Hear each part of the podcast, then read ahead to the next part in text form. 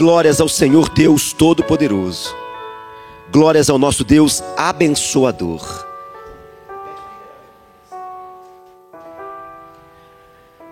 Vamos ouvir a palavra do nosso Deus Todo-Poderoso.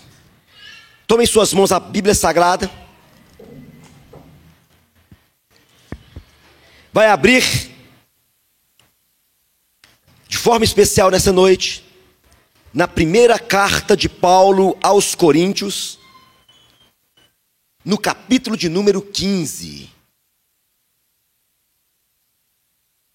Carta de Paulo aos Coríntios, capítulo de número 15. Para entendermos o recado, a palavra do nosso Deus poderoso nessa noite, para sabermos e entender o propósito e o princípio das primícias, e pela palavra do Deus Todo-Poderoso sermos abençoados. Sempre que você se expõe a essa palavra, sempre que você abre a Bíblia, sempre que você se dispõe a ouvir Deus, você é abençoado pelo Senhor, porque a graça desse Deus opera na sua vida.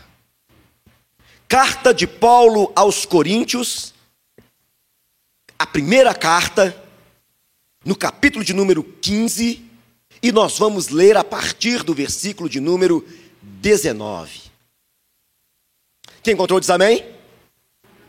Diz assim a palavra do Senhor: Se a nossa esperança em Cristo se limita apenas a esta vida, somos os mais infelizes de todos os homens.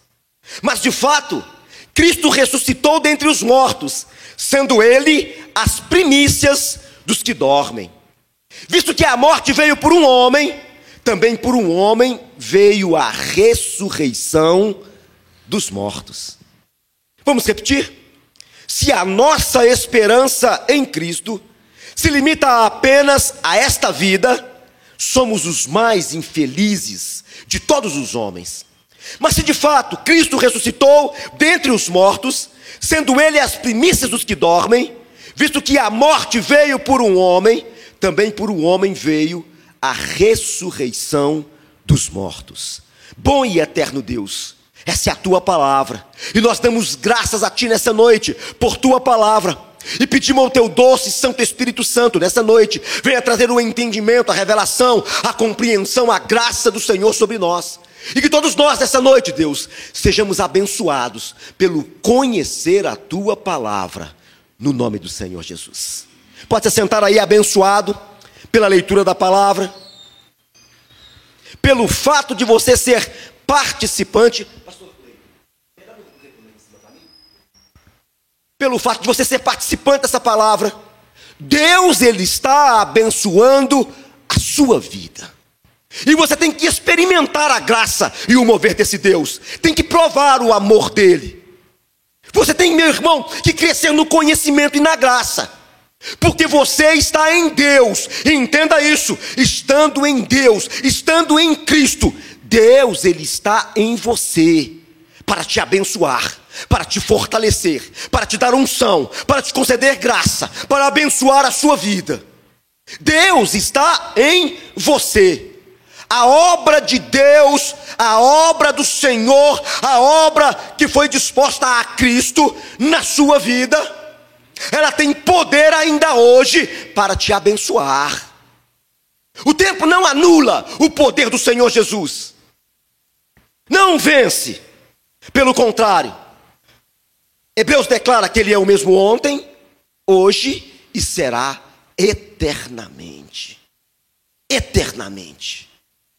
O Senhor então está abençoando você com graça, te dando conhecimento, te dando revelação, te dando entendimento, realizando a boa obra. A Bíblia diz que Ele há de completar a boa obra que um dia foi iniciada na sua vida, até o dia de Cristo Jesus. Porque a unção de Deus, ela está na sua vida. A unção do Todo-Poderoso está em você. O Senhor Jesus Cristo ele morreu na cruz com esse objetivo, nos resgatar da morte, nos livrar das garras de Satanás, nos transportar das trevas para o reino da Sua maravilhosa luz. Meu irmão, entenda isso. Você está na luz do Senhor, você está na luz de Cristo, você está diante do Pai, você está na presença desse Deus Todo-Poderoso, sendo abençoado por Ele. Então, viva a bênção de Deus. Experimente o mover dele, experimente a graça dele.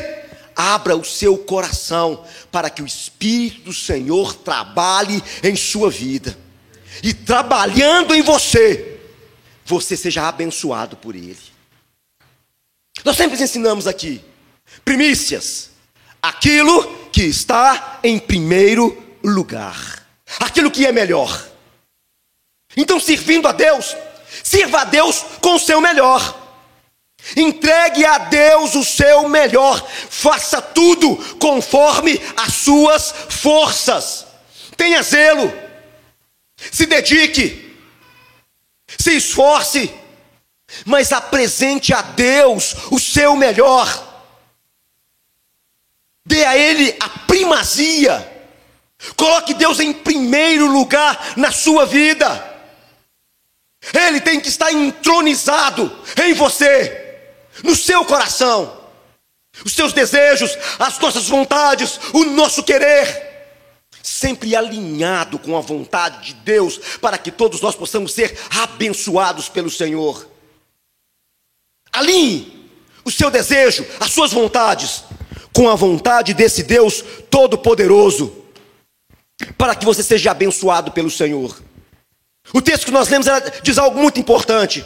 Paulo escrevendo aos Coríntios: se a nossa esperança em Cristo se limita a apenas a esta vida, somos os mais infelizes de todos os homens. Deixa eu desligar isso aqui.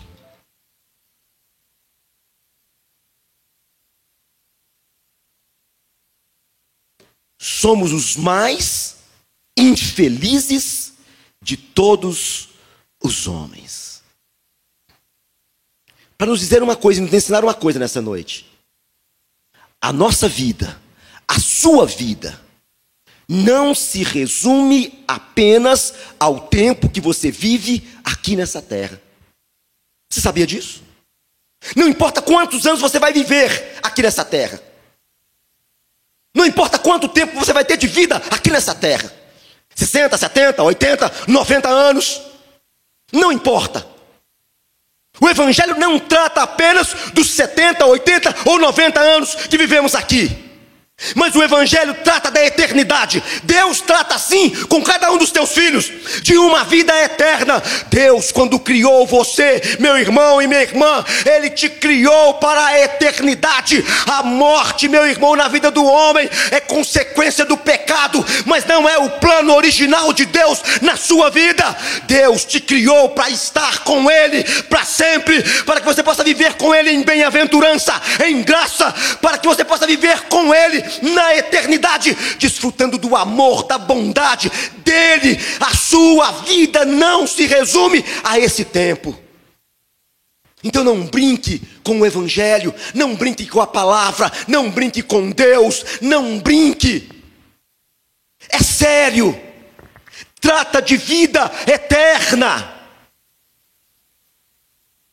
E é o Evangelho, é estando com Cristo, é recebendo a Ele, é abrindo o coração, é o servindo com integridade, com honestidade, é se esforçando, é querendo, é buscando. Que você vai experimentar a graça e vai alcançar a eternidade de Deus na sua vida. É assim que você deve viver diante do Senhor. É assim que você deve provar ao Deus Todo-Poderoso. É assim, é dessa maneira, dando a ele a primazia. Paulo continua dizendo: Mas de fato, Cristo ressuscitou dentre os mortos, sendo ele as primícias dos que dormem. Não que ele seja o primeiro homem a morrer, mas até, até já falando um pouquinho sobre isso. Antes que Deus formasse o mundo ou a terra, Ele já havia traçado um plano de redenção para a humanidade. Ele já havia entregado o cordeiro. Porque a Bíblia diz que ele foi morto antes da fundação do mundo. Deus já havia projetado. Mas o mais importante aqui é que ele ressuscitou dentre os mortos. E você tem que compreender isso. Ele realmente foi morto e sepultado. Ele foi enterrado, ele foi colocado em uma cova aberta, em uma rocha, em uma pedra. Ali era o seu sepulcro. Eles fecharam aquele sepulcro com uma grande pedra e sobre ela estava o selo romano. Lá fora os soldados que guardavam esse túmulo, mas a Bíblia nos ensina que Deus, pelo seu poder, levantou Jesus da morte no terceiro dia dia aquela pedra, aquela rocha foi removida. Procuraram o Senhor lá dentro e ele não estava, porque entendam uma coisa: ele venceu a morte, ele triunfou sobre as trevas, ele se apresentou vivo, ele destronou principados e potestades, ele venceu o diabo e ele ressuscitou dentre os mortos e ele está vivo para a glória de Deus, para abençoar a nossa vida, para nos conceder com ele graça. Graça.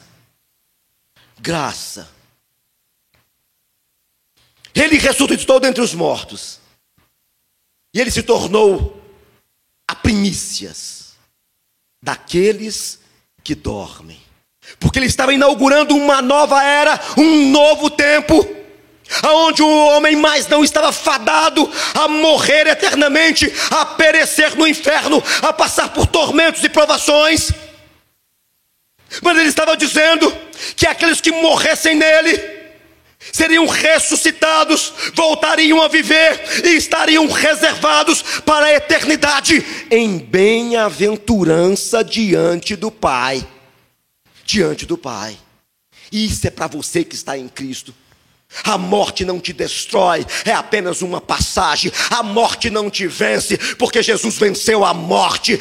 É apenas uma passagem para estar na eternidade diante de Deus. Assim é a morte dos santos. Assim é a morte daqueles que estão em Cristo, que partem deste mundo para a eternidade com o Todo-Poderoso.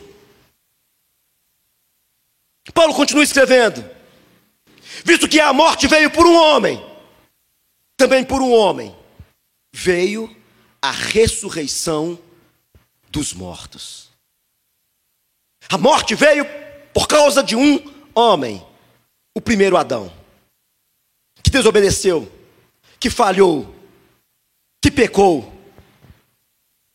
e que por causa da sua falha, do seu erro, da falta de obediência à palavra de Deus, do pecado cometido, se distanciou de Deus, e por causa do seu pecado, o homem que havia vindo do pó, diz a palavra que ele retornaria para o pó. Isso é a morte. Isso é a morte.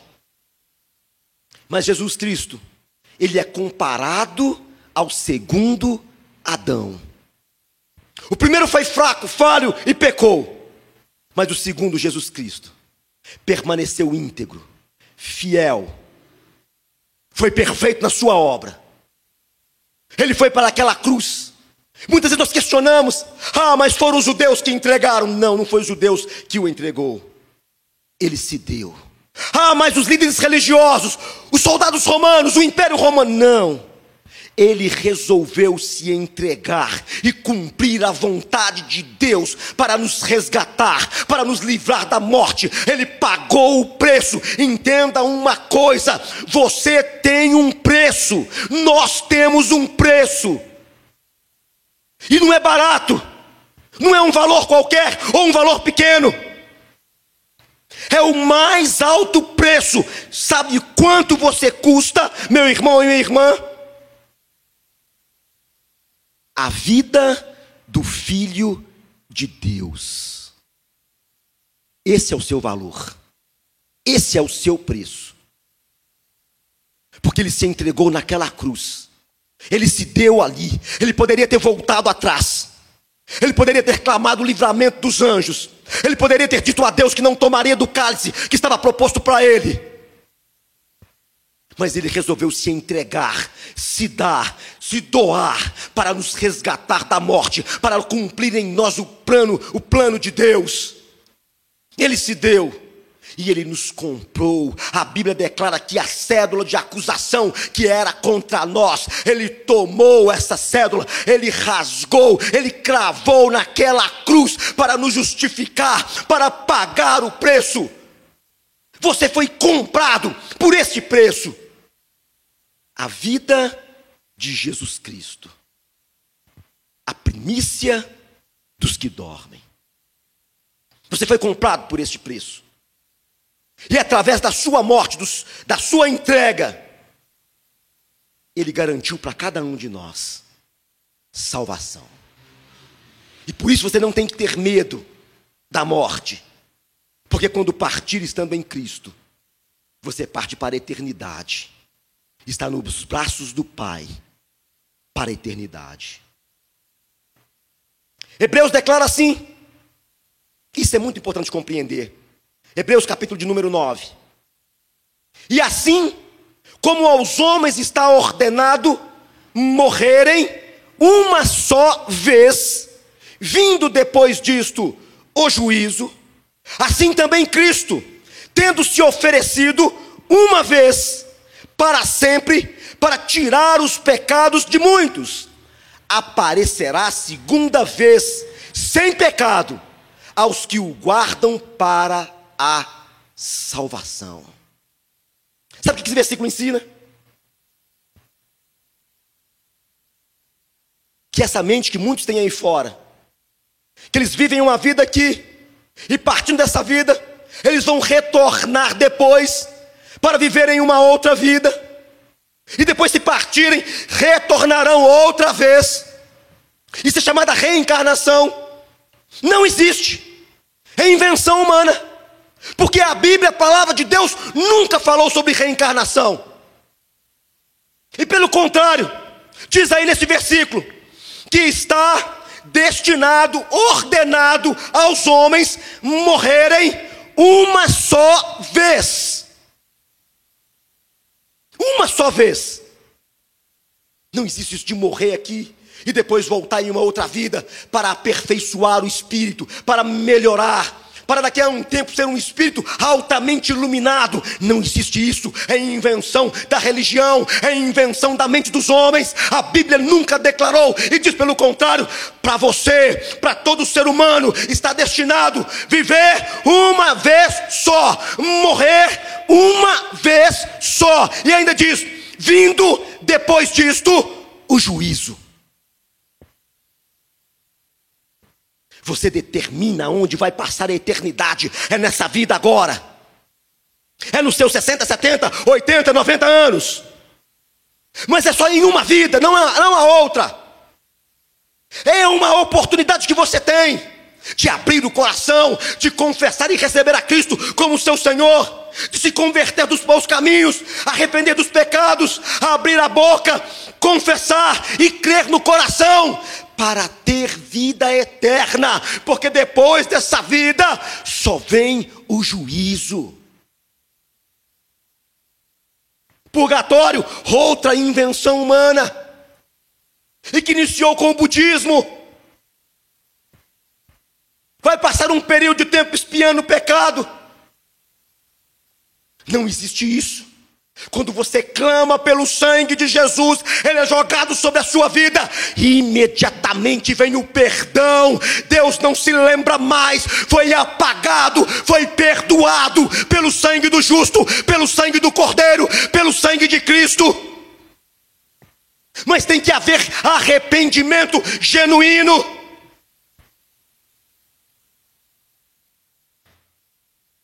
Guarda bem esse versículo de Hebreus, capítulo de número 9, versículo 27. Está ordenado morrer em uma só vez, vindo depois disto o juízo. Assim também Cristo tendo se oferecido uma vez, para sempre, para tirar os pecados de muitos. E aí você entende.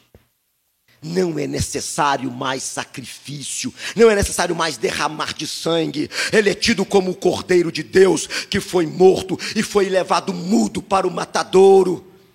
Mas em uma vez só derramando o seu sangue, ele não precisa morrer de novo. Você não tem que mais sacrificar, matar um animal, porque o sangue dele, meu irmão, entenda, mais de dois mil anos se passaram da sua morte. Ainda hoje, 2022, este sangue tem poder para perdoar o pecado. Este sangue tem poder para lavar as nossas vestes. Esse sangue tem poder para nos perdoar e nos tornar limpos, retos justificados na presença de Deus.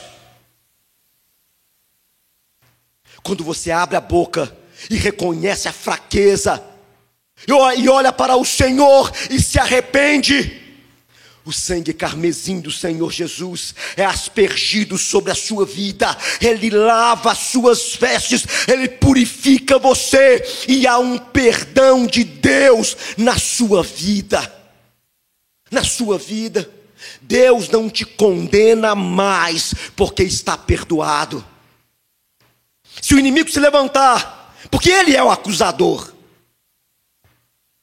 Se ele falar na sua mente, tentando te acusar, mostra para ele o derramar do sangue, mostra para ele o poder dessa palavra, mostra para ele a ação da graça desse Deus todo poderoso. Agora aprenda uma coisa: não existe homem perfeito. Você sabia disso?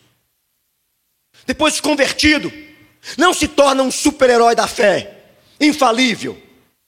Claro que todos nós buscamos a perfeição, e estamos crescendo, até chegarmos à estatura do varão perfeito, que é Cristo Jesus, nos igualar a Ele. Mas ainda estando nesse mundo, você está sujeito a errar, a fracassar, a falhar, a pecar. Mas quando você se volta para o Senhor, Ele olha com você com olhos de misericórdia, com olhos de amor, e Ele purifica, Ele regenera, Ele lava, Ele espia o pecado e Ele perdoa por causa do sangue do Senhor Jesus. Ele perdoa. Ele perdoa. Você deve viver assim, andar assim. Porque a Bíblia diz que ele foi oferecido uma só vez, para sempre. Não há um outro Salvador, não esperamos um outro, não existe um outro mediador entre o homem e Deus que não seja Cristo Jesus. Não existe, não existe um líder religioso, não existe, entre aspas, um santo, não existe um mártir, não existe um líder. Há apenas um que morreu e que derramou o seu sangue: Cristo Jesus. Cristo Jesus. E é Ele mesmo, esse mesmo, que um dia, isso não demora, entenda isso, esses céus irão se abrir, as trombetas irão soar, alaridos de anjos, a trombeta de Deus, o chofar tocará, esses céus se abrirão, e você subirá para ter um encontro com Ele porque Ele virá para te buscar, diz a palavra. Ele virá para nos resgatar. Ele virá para nos levar para estar eternamente com Ele, pelo poder, pela unção, pela graça do Espírito que opera em nossa vida. Ele virá pela segunda vez para todos aqueles que aguardam a sua salvação. Isso é para você. Isso é para você. Ele é o Cordeiro de Deus. Apocalipse fala isso, Apocalipse 13, versículo 8. Diz assim o texto: Fala sobre aqueles cujos nomes não foram escritos no livro do Cordeiro, que foi morto desde a fundação do mundo. Antes de haver mundo, Deus já tinha um plano de salvação para todos nós. Às vezes compreender a mente de Deus é difícil. Humanamente falando, porque as coisas espirituais elas só se discernem espiritualmente. Para Deus, não existe passado, presente e futuro, porque tudo está nele. Ele não é limitado ao tempo e ao espaço, porque Ele é Deus. Ele conhece o passado, Ele conhece o presente e Ele conhece também o futuro.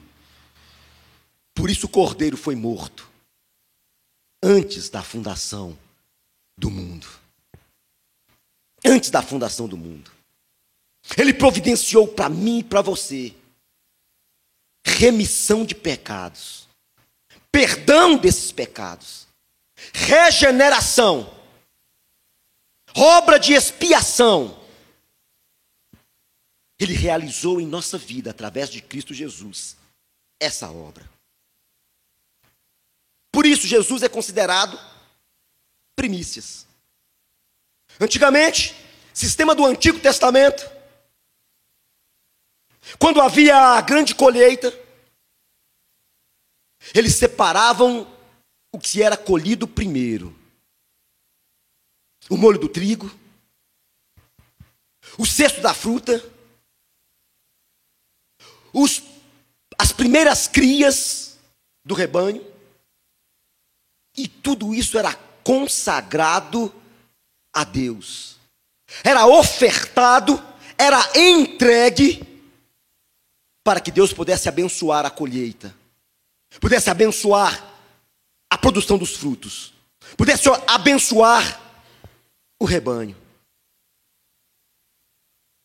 Jesus é comparado, ele é tipificado como aquele primeiro molho que era entregue ao sacerdote e consagrado na presença de Deus.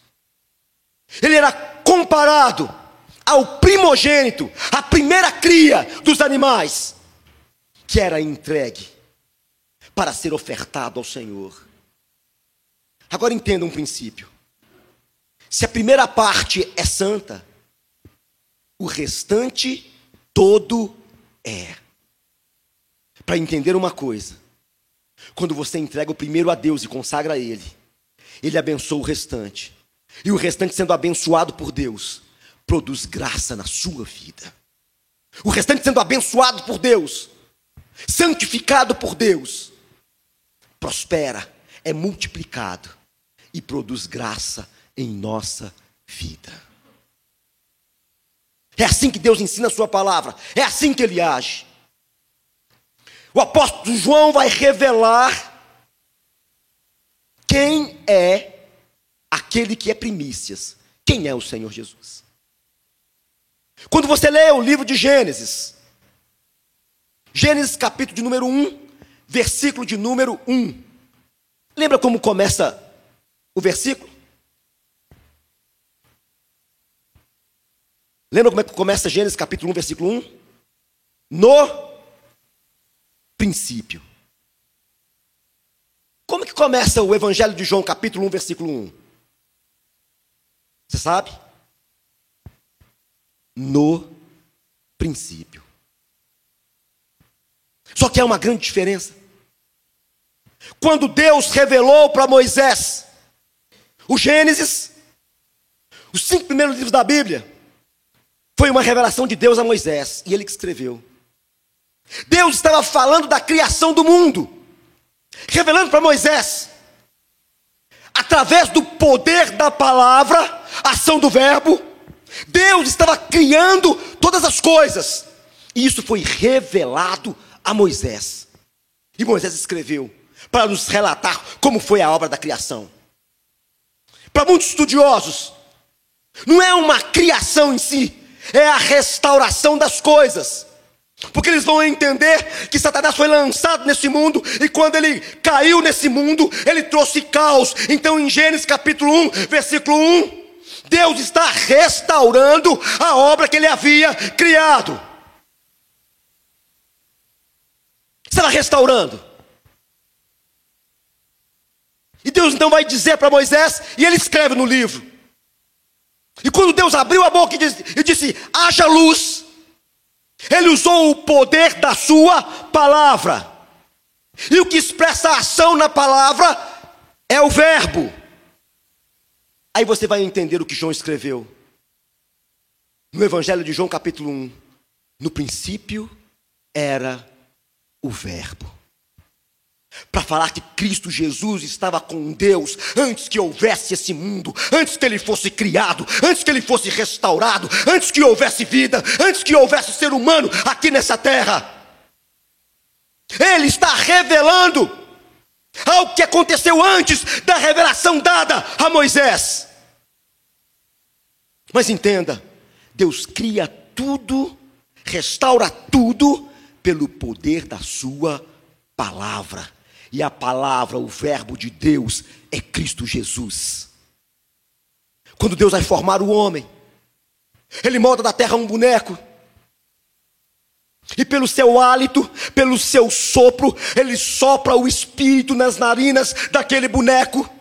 E quando o hálito, o sopro de Deus, o espírito de Deus entra naquele boneco, ele se torna alma vivente. E assim é com você. Você subsiste, é porque o fôlego de Deus está dentro de você. Nós estamos vivos aqui hoje, meu irmão. Não é porque somos capazes, não é porque somos melhores, é porque o sopro de Deus está em nós. É porque o próprio Deus está vivo, agindo dentro de nós. É porque o Verbo está operando. É porque a palavra está agindo. É porque Deus tem nos sustentado é porque o Senhor tem sido por nós. Olha o que diz o Evangelho de João, capítulo de número 1, versículo de número 1. No princípio era o Verbo, e o Verbo estava com Deus, e o Verbo era Deus. Ele estava no princípio com Deus. Todas as coisas foram feitas por Ele, e sem Ele, nada do que foi feito se fez. Versículo de número 4. Nele, em Cristo Jesus, Verbo, palavra, estava a vida, e a vida era a luz dos homens, e a luz resplandece nas trevas, e as trevas não a compreenderam. Houve um homem enviado de Deus, cujo nome era João. Este veio para testemunho, para que testificasse da luz, para que todos crescem por ele. Não era ele a luz, mas veio para que testificasse da luz. Ali estava a luz verdadeira, que alumia a todo homem que vem ao mundo estava no mundo, e o mundo foi feito por ele, e o mundo não o conheceu. Veio para que era seu, e os seus não o receberam. Versículo 12. Olha como é poderoso esse versículo. Mas a todos, mas a todos quantos receberam, deu-lhes o poder de serem feitos filhos de Deus, a saber, os que creem em seu nome os quais não nasceram do sangue, nem da vontade da carne, nem da vontade do varão, mas de Deus. E o Verbo se fez carne e habitou entre nós, e vimos a sua glória, como a glória do unigênito do Pai, cheio de graça e verdade. João está revelando para você algo que não foi revelado a Moisés, mas que foi revelado a ele por Deus. Aquele que é o primeiro, Cristo Jesus, o nosso Senhor. Ele está revelando exatamente isso. E nesse Evangelho de João, você encontra inúmeros títulos, nomes que são nomes do Senhor Jesus que nós vamos identificar algum deles aqui agora. Para entender o propósito, a vontade do Pai. João capítulo 1, versículo de número 1. Jesus é conhecido e é chamado Verbo vivo. Ele é o Verbo. Ele é a palavra. A palavra que convence de pecado, justiça e juízo. A palavra que transforma a nossa vida. A palavra que traz, o nosso, que traz a nós o conhecimento, que traz a nós a revelação, o entendimento de Deus. A palavra que nos ensina o caminho. A palavra que tem o poder de lavar a nossa vida. É o próprio Cristo Jesus. É o próprio Senhor Jesus. Há um propósito definido nessa palavra. Você tem que viver por ela.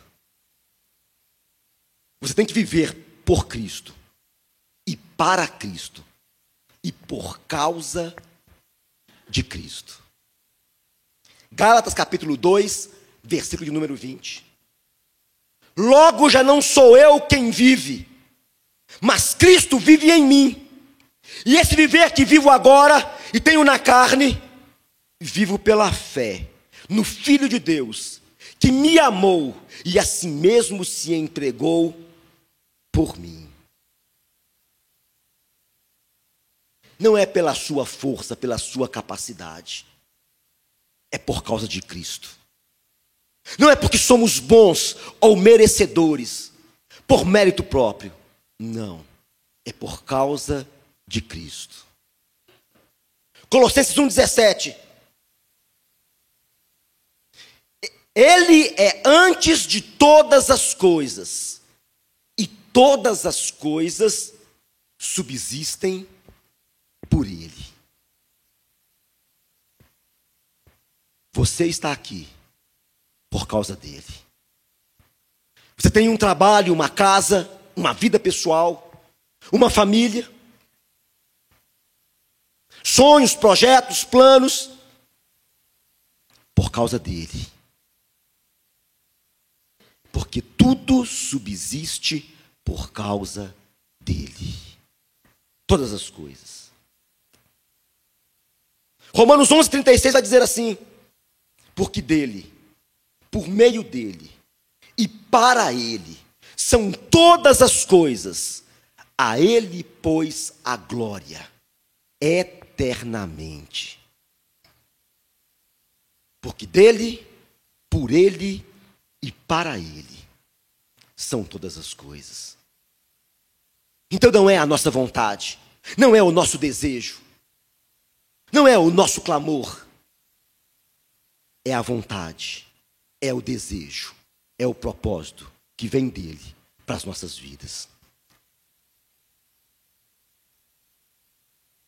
Evangelho de João, capítulo 1, versículo 3. Jesus ali é chamado de o Criador de todas as coisas. O Criador. Ele criou tudo pelo poder da palavra. Quando Deus abria a boca, quem operava era Jesus. Quando Deus dizia haja, quem operava era Jesus. Quando ele disse façamos, quem operou, quem agiu, foi Jesus. E você está aqui hoje por causa desse Jesus.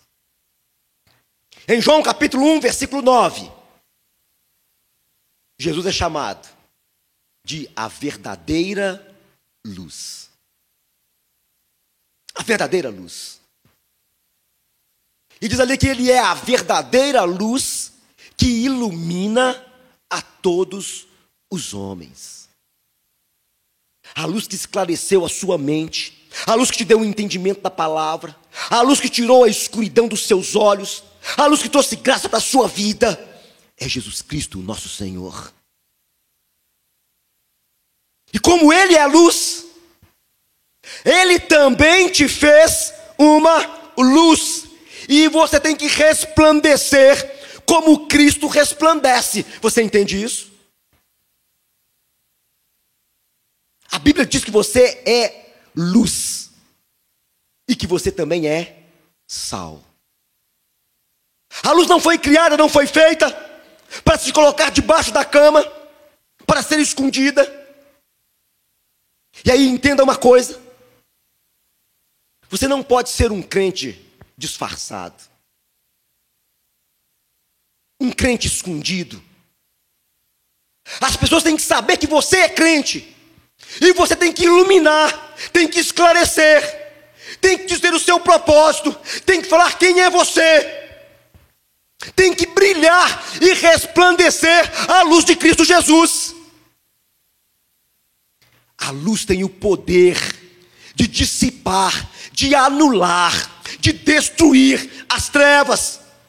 Da mesma forma é com você, quando você brilha, meu irmão, você ofusca as obras do, do diabo, você ofusca as obras do inferno, você vence, derrota os demônios, quando você brilha, meu irmão, quando você resplandece a luz de Cristo, você anula em Deus, em Cristo, todas as trevas.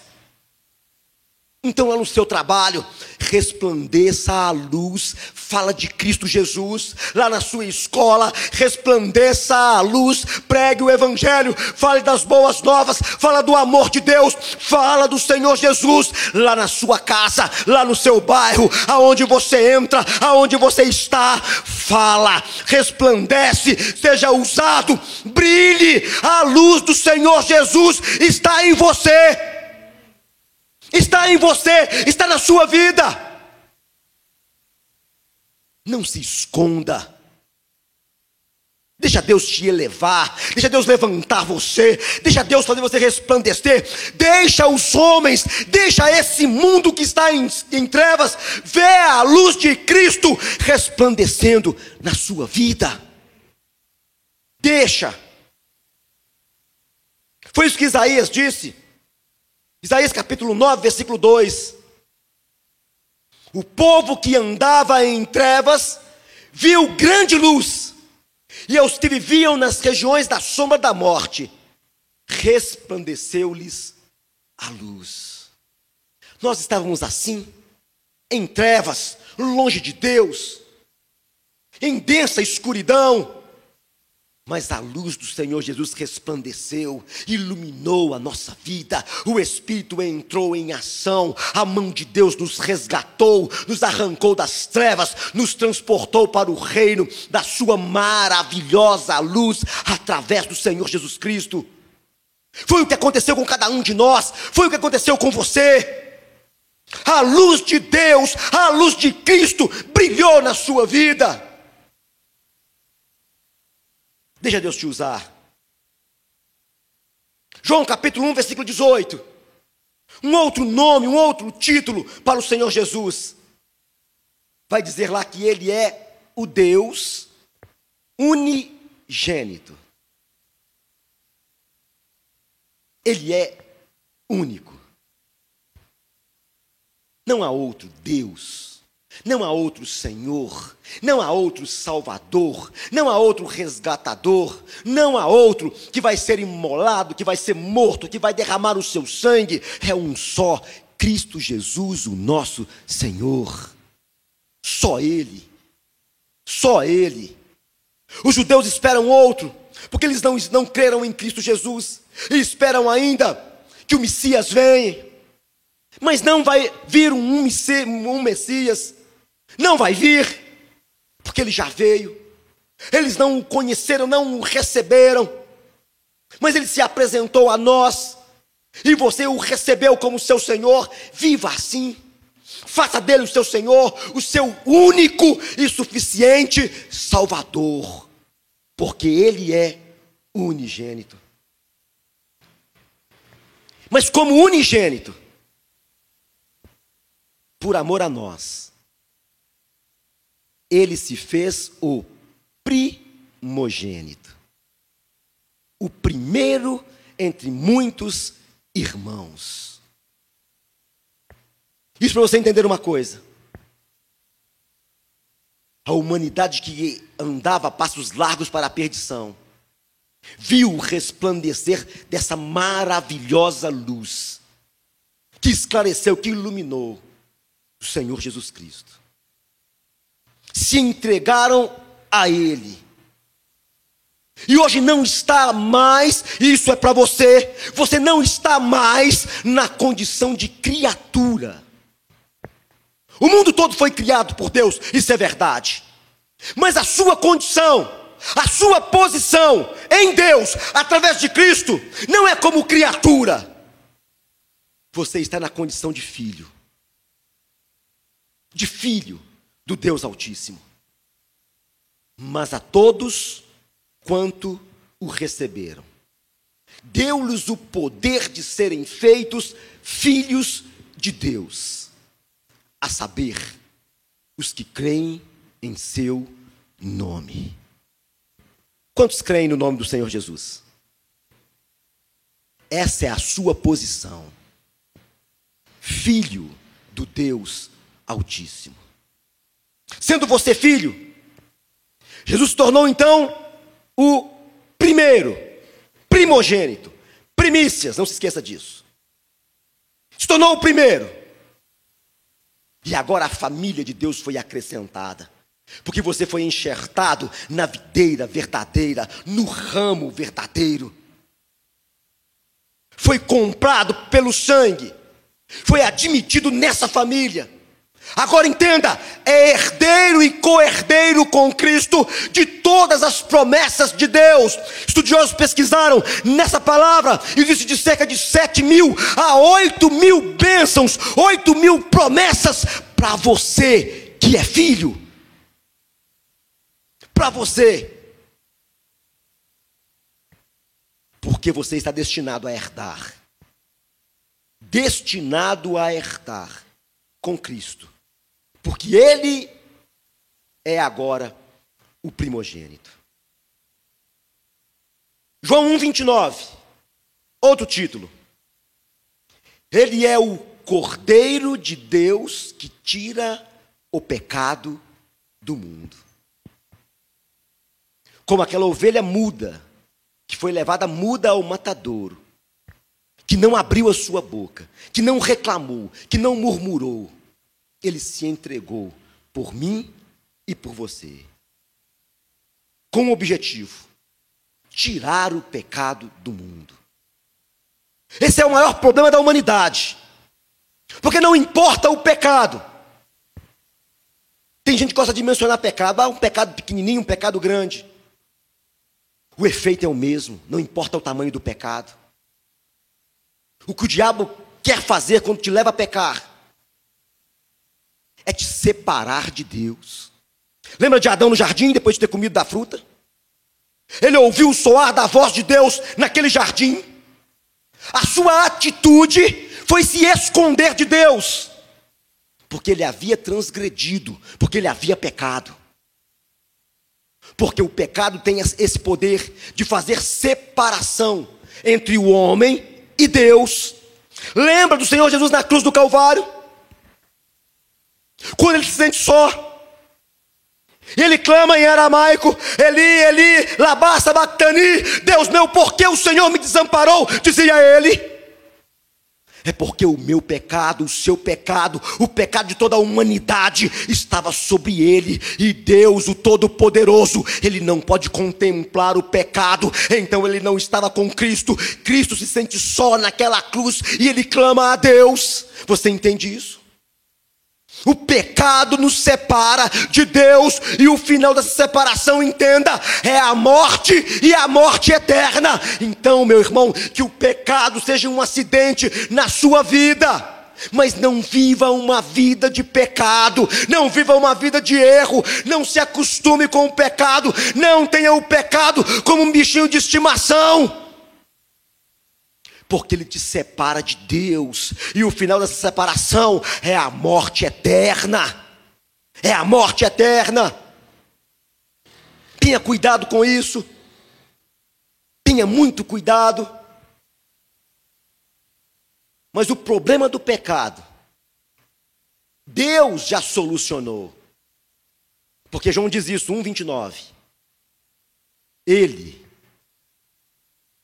o Primeiro, o primogênito, aquele que era unigênito, a luz verdadeira, o Criador de todas as coisas, o Verbo, ele resolveu de uma vez só o problema do pecado. derramando o seu sangue. Então o pecado hoje não é mais desculpa. Para nós seres humanos, o pecado hoje não é mais a desculpa. A concupiscência dos olhos, sim, é desculpa. A ganância, a soberba, a corrupção, isso é desculpa. Mas o pecado não. Porque o problema do pecado, Jesus já resolveu. E sempre que você errar o alvo, transgredir a lei, os mandamentos, sempre que você pecar e realmente se arrepender e clamar a Deus no nome de Jesus, Ele libera perdão sobre a sua vida. Você sabia que existe hoje um homem no céu? Sabia? Existe um homem que está assentado à destra do Deus Todo-Poderoso, à sua direita. Cristo Jesus. Que intercede por mim e por você. Que nos apresenta diante de Deus, diante do Pai. Quando Satanás vai reivindicar alguma coisa, vai apontar alguma coisa, ele está lá sentado, advogando, intercedendo, clamando quando Satanás acusa, Deus diz assim: Olha, Senhor, lá está o meu sangue. Olha, Senhor, lá está a minha ação. Olha, Senhor, lá está a minha graça. Olha, Senhor, lá está o poder de perdão. Olha, Senhor, lá está a minha vida. A minha vida. E o Deus Todo-Poderoso perdoa perdoa. Falando um pouquinho de perdão. Porque nós não somos perfeitos. E Deus entende isso. Você não deve cobrar perfeição de ninguém, sabia disso? Não deve cobrar perfeição de ninguém. Exigir algo que nem você é perfeito.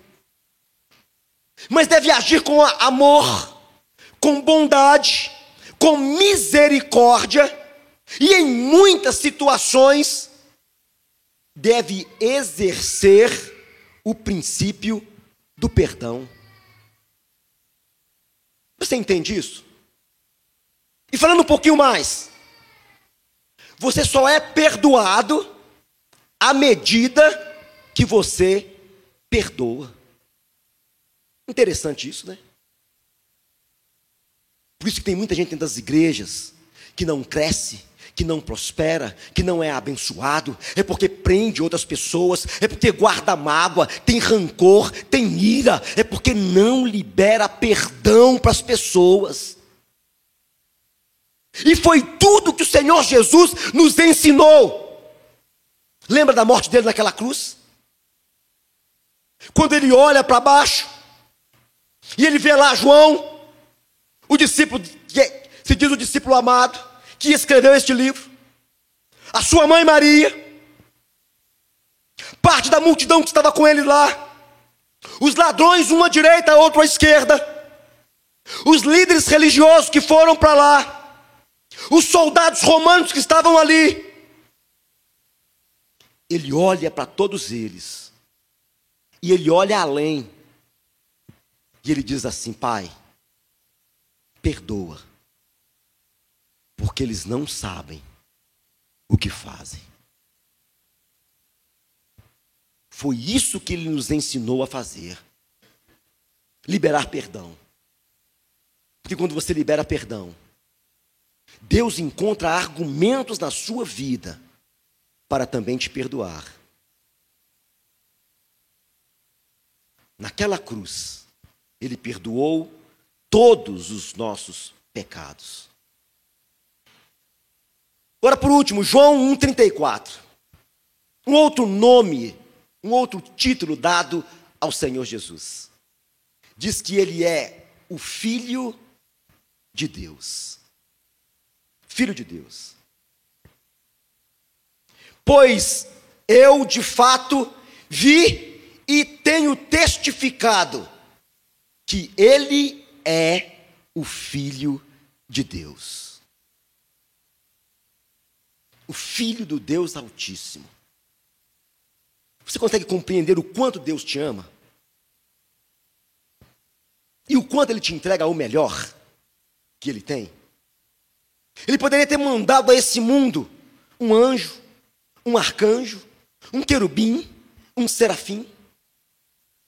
Ele poderia ter enviado um outro homem.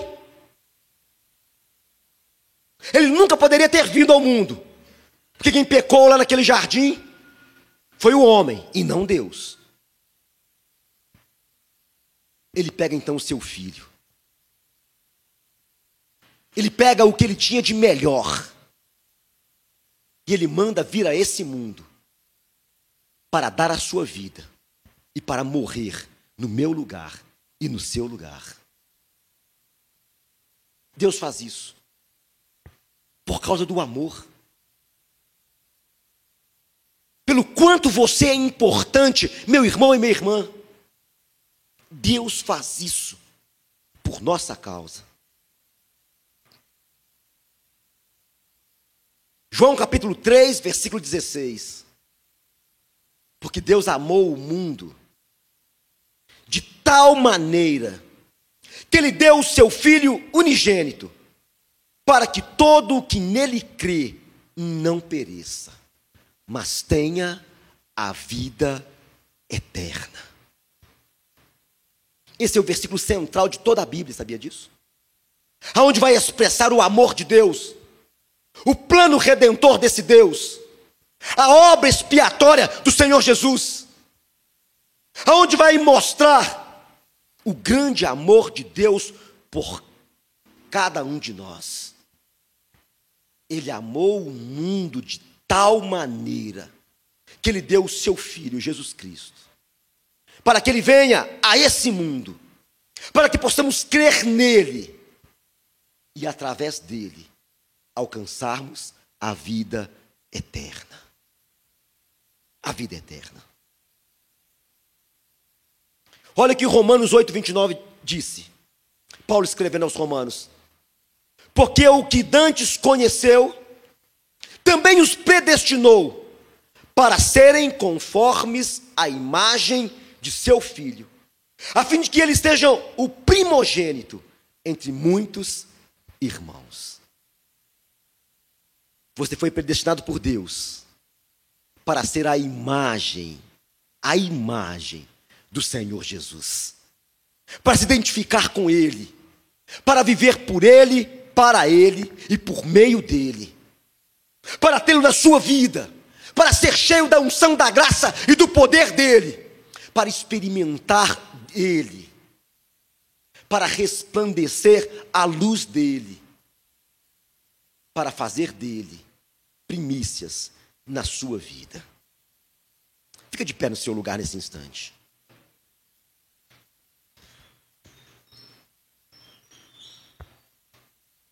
Feche os teus olhos.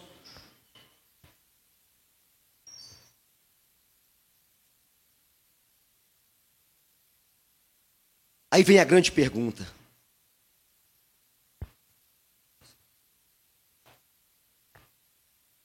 Você tem dado o seu melhor para Deus? Você tem entregado o seu melhor ao Senhor? O Senhor Jesus é o primeiro na sua vida?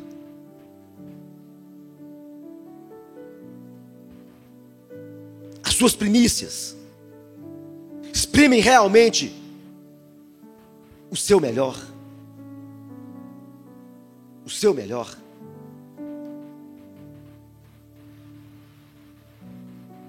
Você tem a oportunidade de falar com Deus aí agora, de abrir o seu coração para o Senhor.